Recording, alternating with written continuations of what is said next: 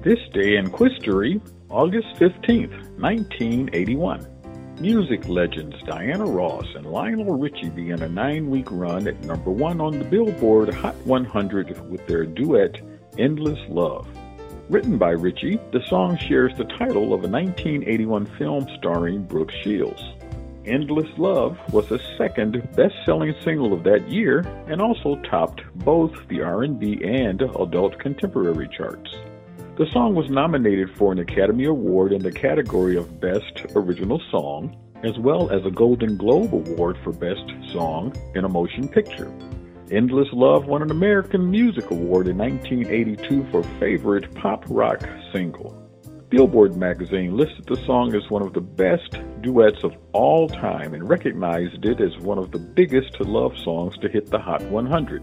Mariah Carey and Luther Vandross recorded a version of Endless Love for Vandross's 1994 album Song.